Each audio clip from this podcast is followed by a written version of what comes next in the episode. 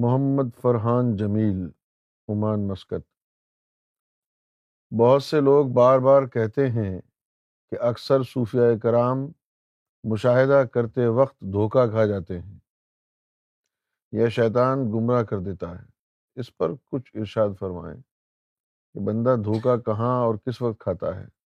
اس دھوکے سے بچنے کا طریقہ کیا ہے؟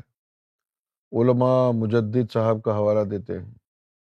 جہاں لگے دھوکہ تو اس کو قرآن حدیث کی روشنی میں اس کو دیکھو کیا یہ درست ہے، اس پر آپ کچھ ارشاد فرمائیں۔ اس میں کوئی شک نہیں ہے کہ شیطان دھوکہ دینے کے لیے انسان کے پیچھے پیچھے پھرتا ہے۔ خاص طور پر ان انسانوں کے پیچھے جو راہ سلوک میں چل رہے ہوں، جو تصوف کی منازل طے کر رہے ہوں۔ تزکیہ نفس کر رہے ہوں، تصفیہ قلب کر رہے ہوں۔ اس وقت جو ہے، وہ بڑا انسان کو دھوکے دینے کی کوشش کرتا ہے۔ لیکن جب سالک ان تمام امتحانوں میں کامیاب ہو جاتا ہے اور اللہ تعالیٰ اپنی نعمت، اپنی رحمت اس پر کھول دیتا ہے اور اس کو ولایت عظما کا درجہ دے دیتا ہے۔ اس کے بعد جو ہے، شیطان ان کو دھوکہ نہیں دے سکتا۔ اور قرآن مجید میں فرحان بھائی، یہ ایک آیت ہے کہ اللہ تعالیٰ نے جو ہے، ابلیس کی زبانی یہ بات آگے بڑھائی کہ فب عزتی کا لا اغو ان مجمعین اللہ عبادی کا منہم مخلصین۔ کہ اے اللہ تیری عزت کی قسم میں سب کو گمراہ کر دوں گا۔ اللہ عبادی کا منہم مخلصین۔ سوائے تیرے ان بندوں کے جو درجۂ اخلاص پر پہنچ گئے۔ جنہوں نے اپنے اندر سے غیر اللہ کو کاملانہ طور پر نکال دیا۔ اب قرآن مجید تو یہ کہہ رہا ہے کہ جو انتہا کو پہنچ گئے ہیں، ان لوگوں کو شیطان گمراہ نہیں کر سکتا۔ لیکن جب تک کوئی مرتبہ نہیں ملتا، اس وقت تک شیطان گمراہ کرنے کی کوششیں کرتا رہتا ہے۔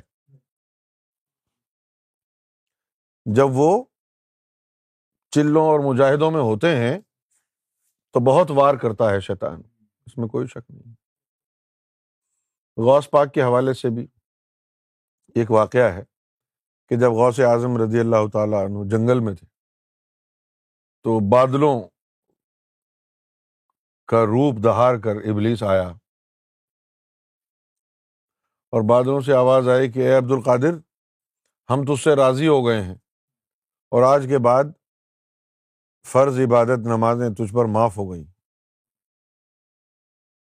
تو آپ نے جو ہے اس کو کہا کہ چل مردود دفاع ہو۔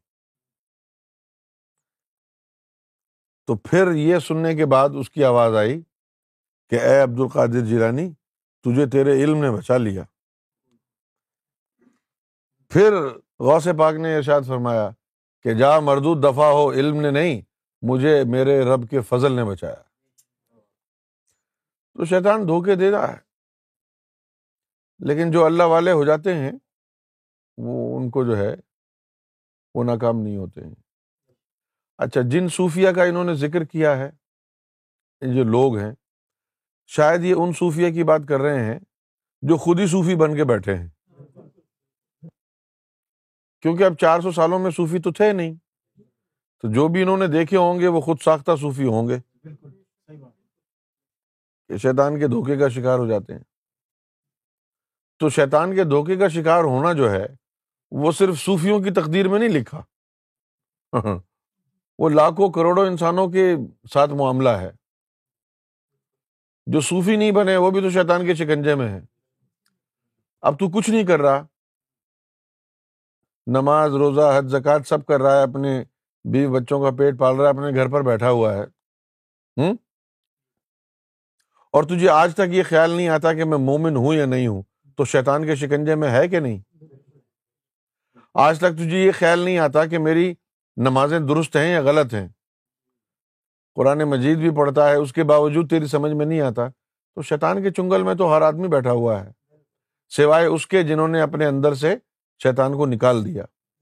جنہوں نے شیطان کو نکال دیا، وہی محفوظ ہے جنہوں نے نہیں نکالا، ان کے اندر شیطان ہے۔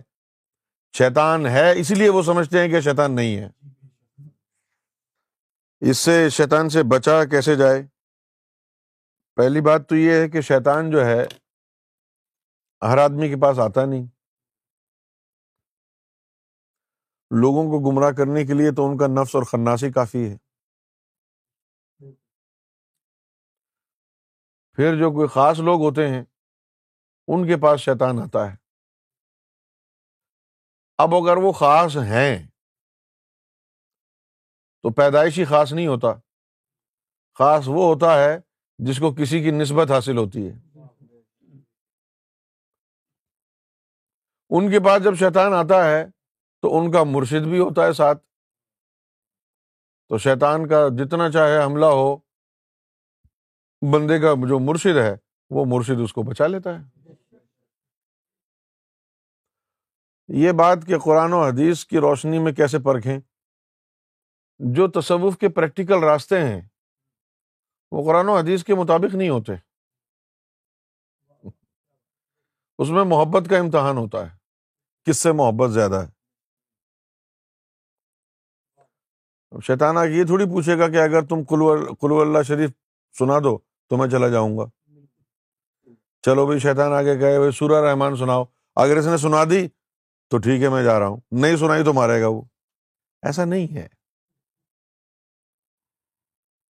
شیطان جو ہے، وہ بندے کی نس نس سے واقف ہے۔ جو اس کی کمزوری ہوتی ہے، وہیں سے حملہ کرتا ہے۔ اگر تیرے دل میں پیسے کی محبت ہے، تو بار بار پیسے کا جو ہے نا، وہ مسئلہ پیدا کرے گا۔ کبھی جو ہے، وہ جی چاہے گا کہ بھائی، فنڈ میں نہ دوں، اتنی مشکل سے تو یہ پیسے ملے ہیں۔ کبھی یہ جی چاہے گا کہ بیوی کو نہ دوں، بیوی چاہے گی شوہر کو نہ دوں، دونوں چاہیں گے بچے خود کمائیں۔ یعنی پیسہ جو ہے، ہر آدمی کے لیے نہیں ہے یہ کمزوری، کسی کے لیے ہے۔ کوئی پیسہ قربان کر دیتا ہے، جانے دو دفاع کرو۔ کوئی جو ہے وہ اولاد کسی کو پیاری ہے۔ کسی کو پیسہ پیارا ہے، جن کو اولاد پیاری ہے، وہ اولاد کی خاطر پیسہ قربان کر دیتے ہیں۔ کچھ لوگ ایسے ہیں جن کو اپنی انا پیاری ہے، وہ اپنی انا کے لیے اولاد کو بھی قربان کر دیتے ہیں۔ سب کچھ قربان کر دیتے ہیں، انا کے لیے۔ تو آپ کی کمزوری کیا ہے؟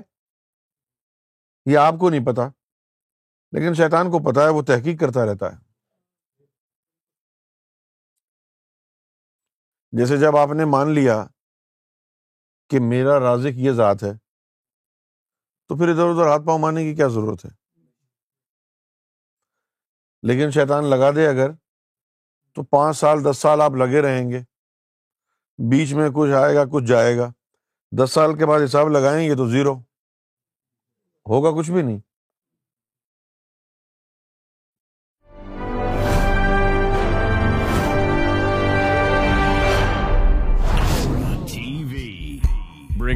Bringing light love and peace in your life